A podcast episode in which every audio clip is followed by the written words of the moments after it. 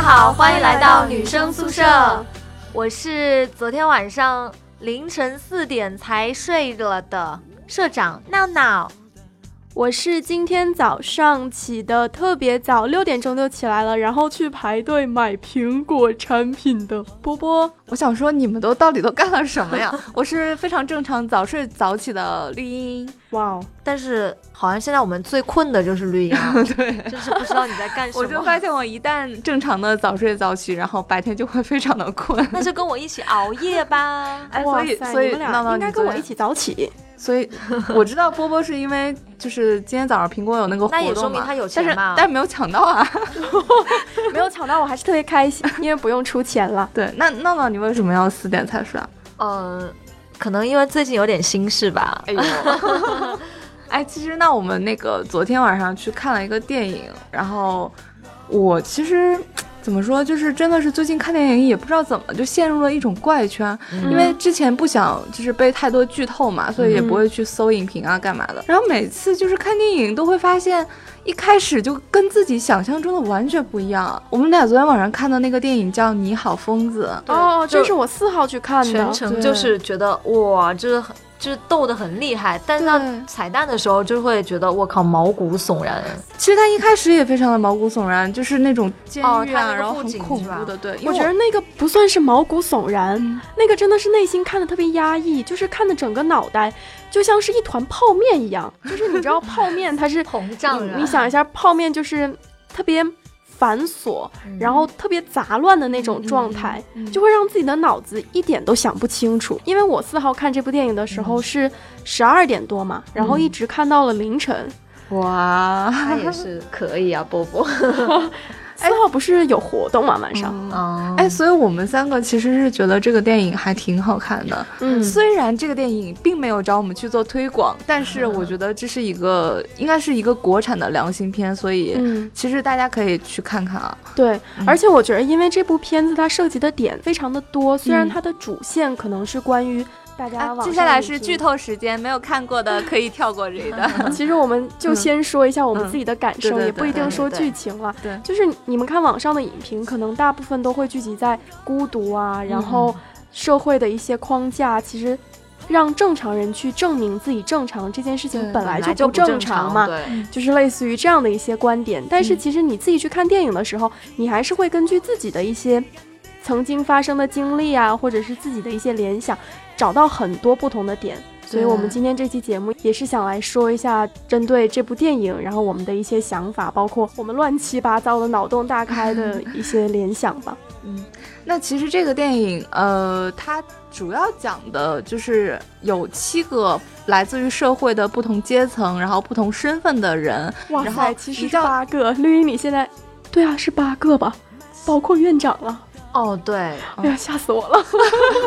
怎么现在你就偏要吓我？因为他最开始是七个人嘛，对，就是主角是七个人，然后就是一觉醒来，发现自己在一个精神病院，然后就是像一座监狱这样。嗯，然后这七个人就开始有这种各自的就是想法，然后包括他们之间会形成小团体，然后去攻击对方，然后去结盟，嗯，然后去想办法去逃出这个监狱。对，对，然后。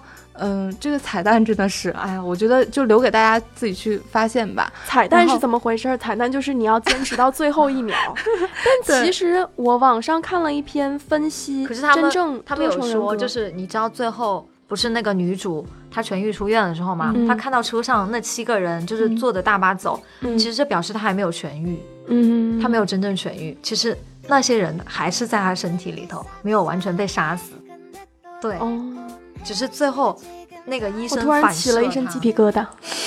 我昨天就特意找来看，他们说其实他没有痊愈。如果他痊愈，他是看不见那七个人的。但是他们走远了呀，走远了。但是他因为他还是看得见，所以他内心里头那七个人还没有死，他其实还是没有好的。我倒是网上看了一篇影评，是说那个院长不是安息的第七个人格，第八哦第八个人格，嗯，他就是另外的一个人，他是真实存在的那个人，因为。网上的那篇文章可能是基于心理学的一个专业角度说，如果你体内是存在多重人格的，然后这个人格它是不会能够单独脱离出来去控制其他人格的。对对，所以那个院长，你看他剧情中是不停的控制着这七个人格的嘛，所以他应该不是安息的体内的一重人格。但我觉得，无论是他到底七重人格还是八重人格。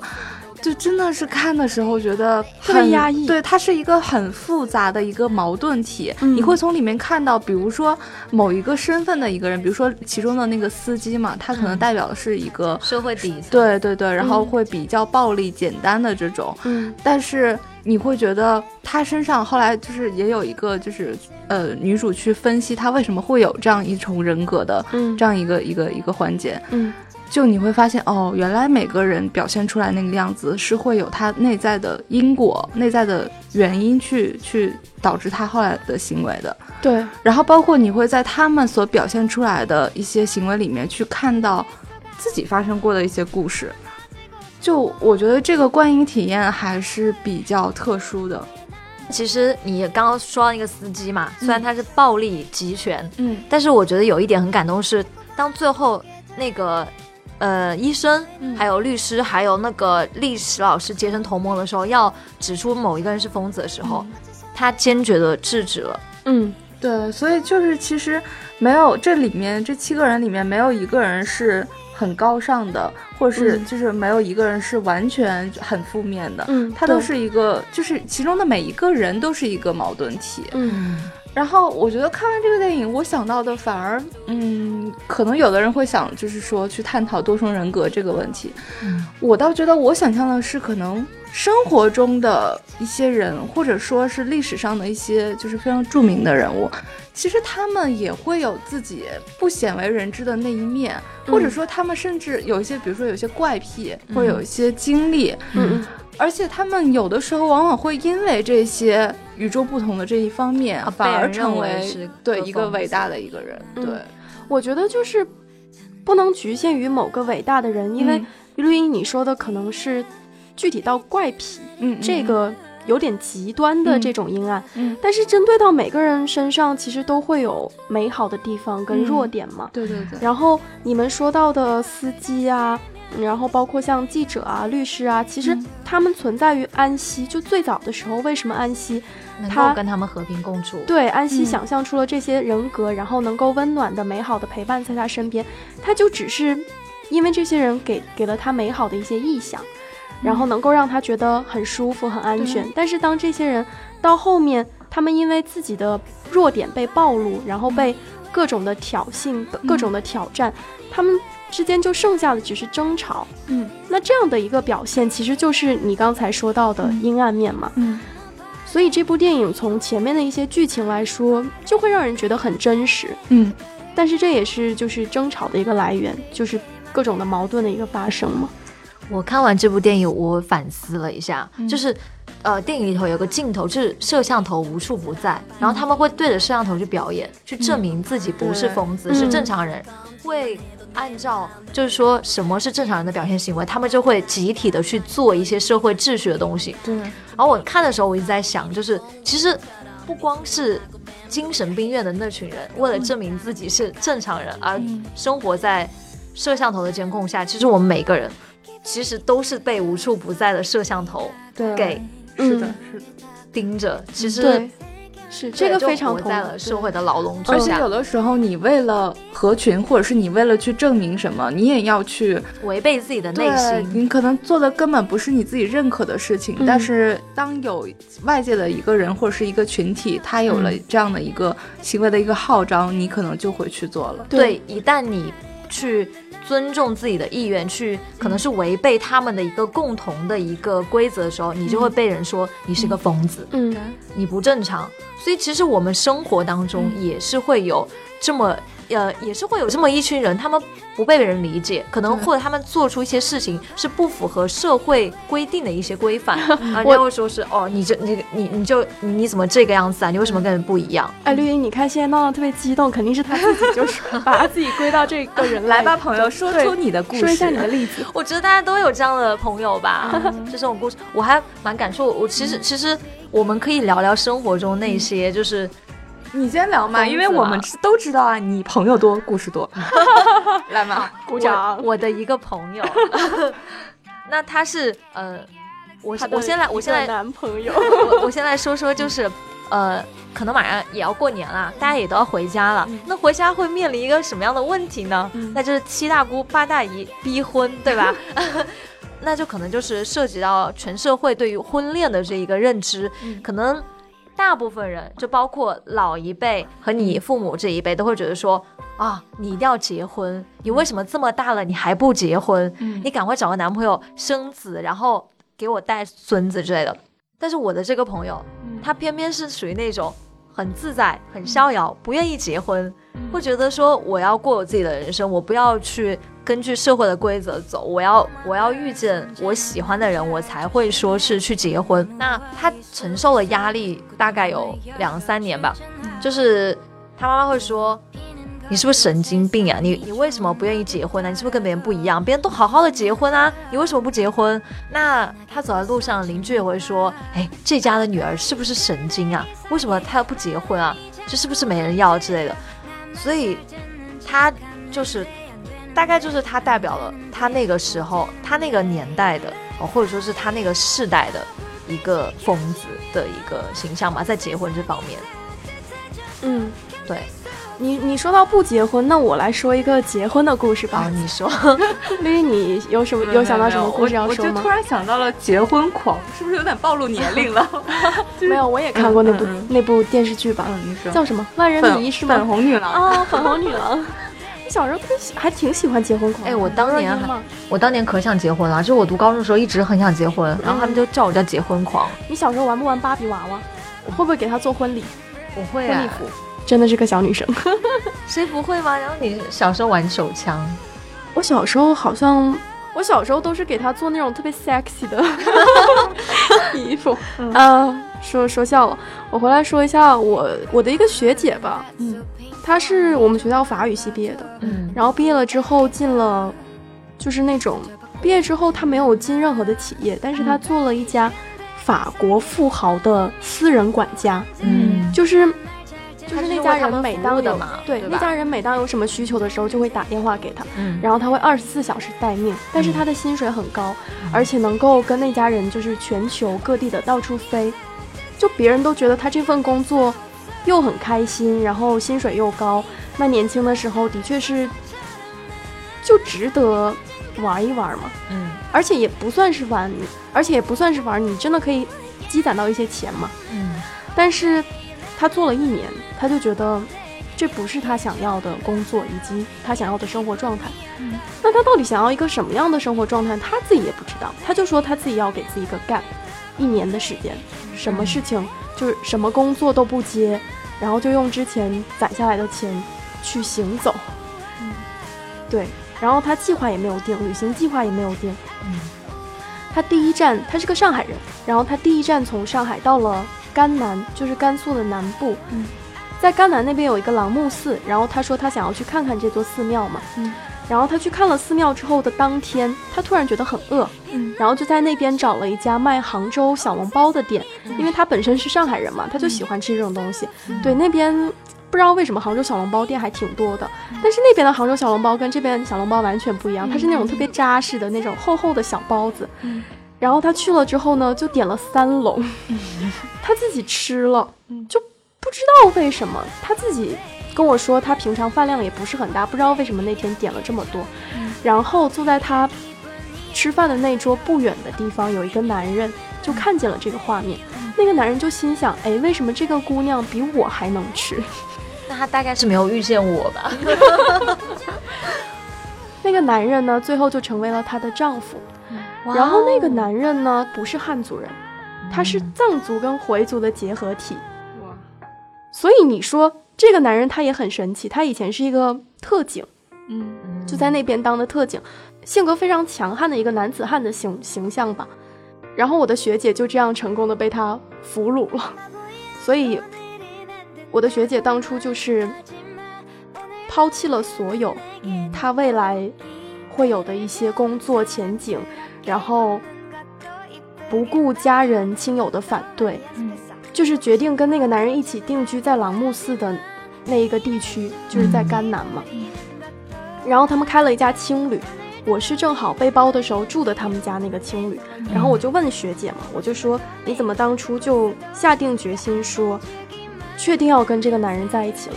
她说，就是很简单的一个道理，没有现代人想的那么复杂。说我要结婚，我还要去考虑对方有没有房子、有没有车、有没有钱，或者是对方的身高要多少。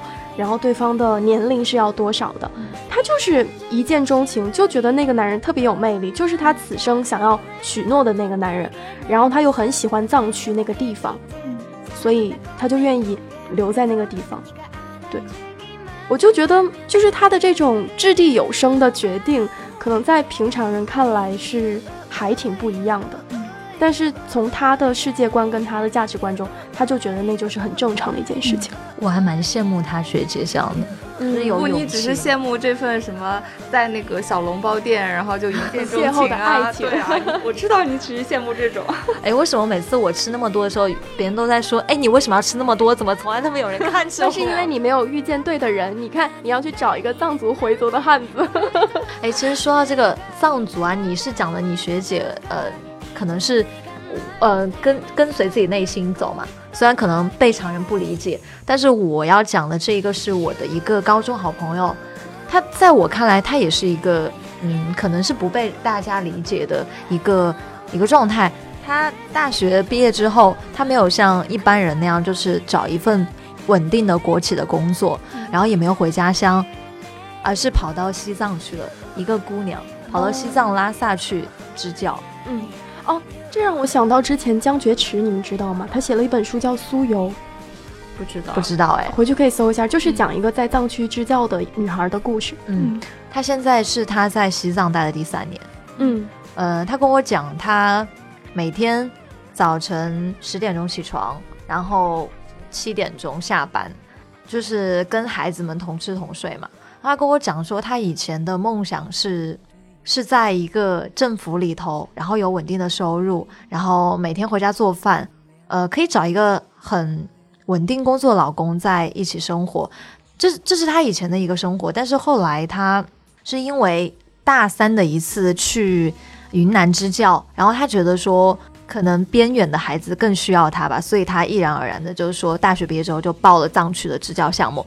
然后他爸妈其实是非常的生气，因为你想，他一个女孩子细皮嫩肉的，在藏区待了三年，今年大概是他待的第四年吧。他去年有回来找我一次，就是整个人皮肤都已经粗糙到不行，但他眼睛是非常亮的。然后我就觉得说，嗯，可能他现在还有。会让大家不理解，说你为什么还要继续待在西藏，然后为什么还在为自己的理想坚持啊？为什么就是变得这么糙，也不谈恋爱？我觉得，我希望他的眼睛继续的发亮。对，挺感动的。其实刚才绿茵你说到历史上的名人，嗯，我突然想到高更，可能跟你说的那个阴暗面不太像，但是跟闹闹说的这个比较契合。就是高更在他的晚年的时候抛妻弃子，本来是在。法国这边生活就是还比较发达的国家嘛，但是后面他就去到了非洲还是哪哪个州，就是比较偏远的贫穷的，但是是法属地，因为他觉得他内心的心灵故乡是属于那个地方的，所以他毅然决然的就去到那个地方，然后继续他的创作以及继续他心灵上的一些放逐吧。对，就是可能跟闹闹说的这个支教的女孩还挺像的，因为在外人看来，你可能。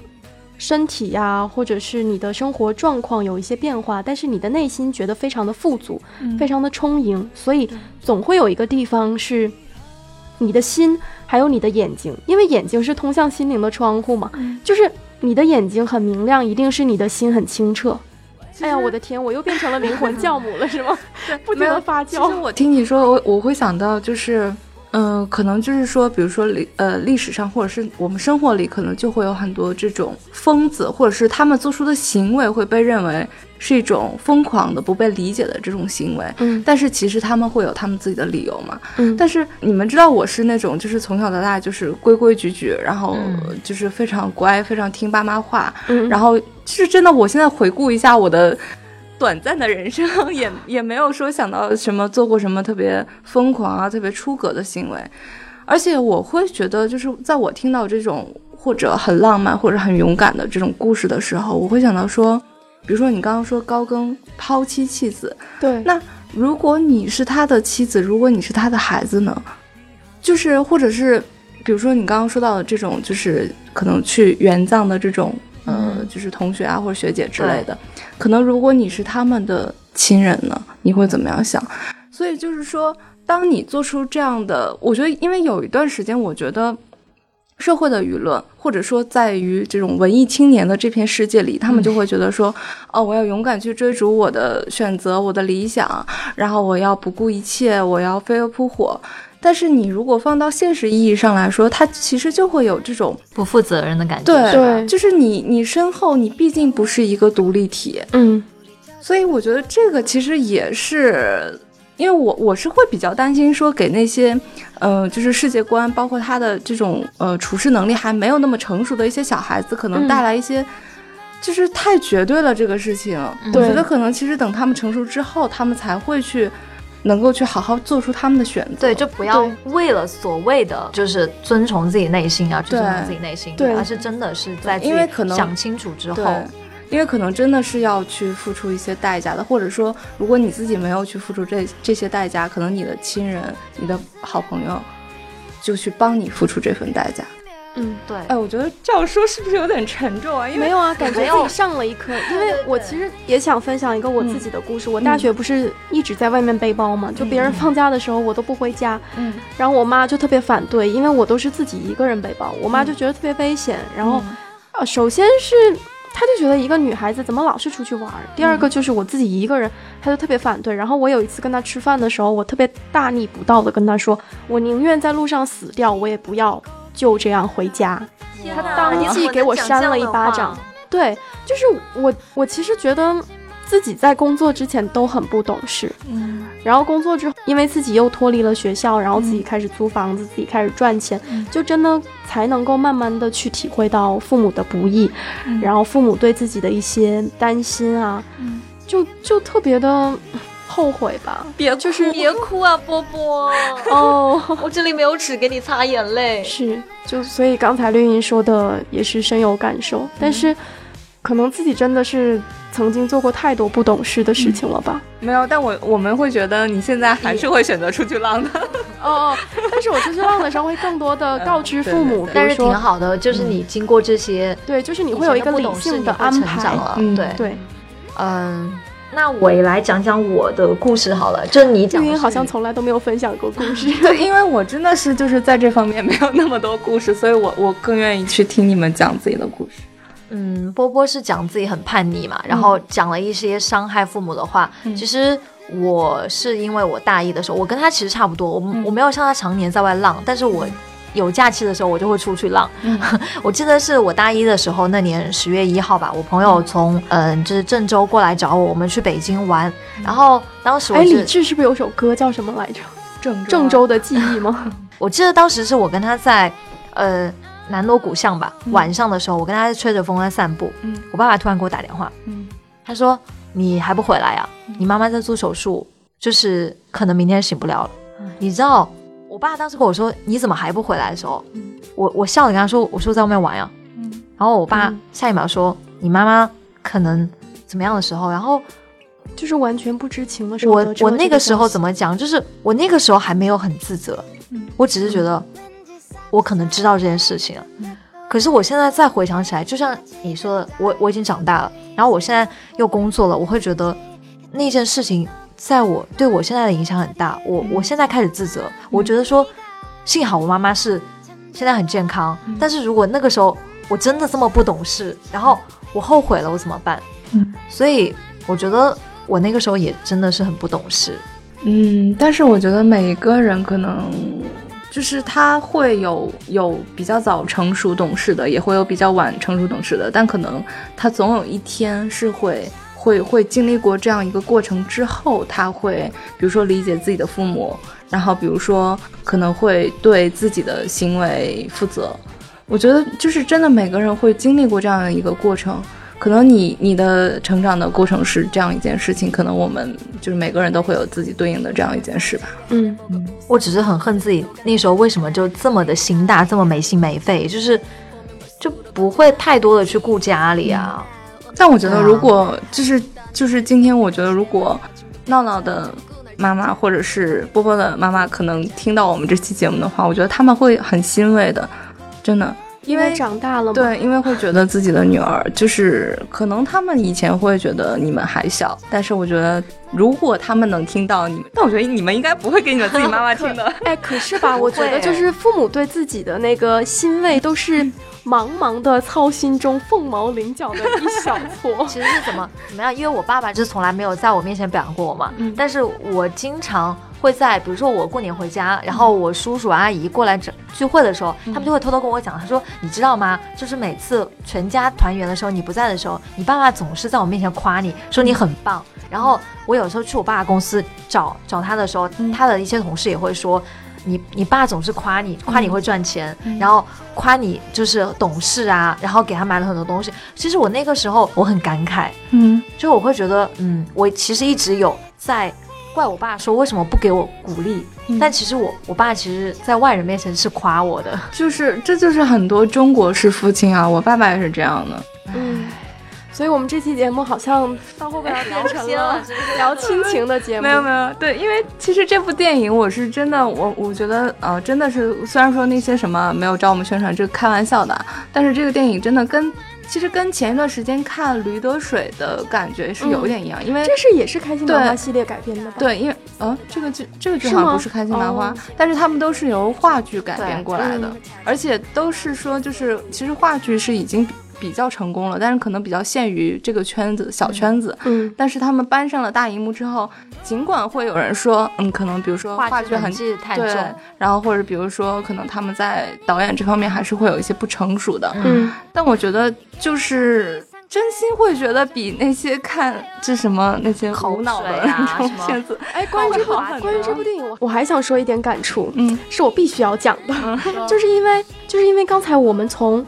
剧情，嗯，就是说到自己对自己的，嗯，忏悔，相当于是。不不不，先不要打断我。就是我们刚才从剧情说到自己要坚持自己认为是正确的，但是可能不会被社会认可的一些东西。嗯，然后到后面说到了亲情。你们知道窦靖童，他的微博头像是你好疯子的话剧剧照。哦，所以。因为最近他妈不是开了演唱 会嘛，然后不是被批的特别沸沸扬扬嘛，但是其实他们在现场的时候，母女之间的互动是非常的有爱，非常的温暖的嘛。然后我们刚才聊的这个走线，其实就跟窦靖童的成长以及他现在表现出来的一些特质，然后他他跟他妈妈的感情就很像啊。就是当我们去坚持自己自我的时候，我们。不仅是要抵抗外界对我们的恶意也好，坚持自己的初心也好，然后我们还要考虑到自己最亲爱的人。好，闹闹，你有没有发现，我本来以为他是要说一个什么升华主题的一个公东西，对，结果结果还又是对他偶像表白。我小我表点白，我走了，我走了。但我觉得我们我们这期节目真的，如果 就是可以让我们火的话，我觉得早晚有一天会被窦靖童听到的吧。对对对，然后到时候就剪一个集锦，这样我每一期节目都要提到一下窦靖童。对，就是波波的花式表白。谢谢你们二位啊。其实我看《你好，疯子》最关注的点是关于孤独这件事情，但我就不想在这期节目里面展开讲了，因为我们时长好像已经很长了。哎，那我们这样好不好？我觉得这期节目可以留给我们的听众粉丝，对，留给一个互动话题吧，好不好？就是，嗯，我觉得大家可以去分享给我们一件事情，就是你在生活中做过的可能比较。疯狂的，或者是出格的，或者是不被人理解的一个行为，就是可能别人也会认为你是疯子，但其实你坚持去做了。对，我觉得大家可以就是来分享一下，然后可能的故事，对对对，可能会你也会在别人的评论里面发现你自己的影子。对，我觉得这个。希望大家踊跃点啊，不然我们会很尴尬了。就是，其实在这里，在这里还是要表扬一下大家的评论，我们真的是经常收到你们评论，真的被治愈到了。对对对对对对对，所以你们要多多给我们鼓励。嗯，而且就是我很多呃会在比如说半夜我睡不着觉的时候会去翻评论嘛。嗯，就是大家为什么都那么走心呀？那你们还是不要在 半夜给我们留很长一段是吗？对，而且就是真的是恨不得大家把自己的初恋故事都讲给我们听的那种。你不能让他大家在半夜留言好吗？不然你会经常睡不着觉的，这样对绿茵不好哎。哎，我觉得我们，我觉得我们下次节目是不是要请一个那种，就我们是不是以后每期嘉宾请一个情感专家，然后来给大家解答一下问题？或者是搜集一下大家的情感问题，然后我们每周每周的节目在里面进行一下解答跟回复。我们先去自己做一下坐在这里啊，情感专家就坐在这里。他的意思是说他自己。对呀，天，好吧，我们俩走吧。嗯，好，那大家一定要记得留言给我们，一定要记得发评论哦。然后，呃，也希望大家能够就是。呃，如果是有新的朋友，如果你刚好听到这期节目，觉得我们还挺好玩的，或者是想跟大家继续玩下去的话，记得一定要订阅我们，因为之前也有说，就是可能，呃，偶然不知道在哪儿发现了我们这期节目，然后听完之后就忘了点订阅了，然后现在就找不到我们对。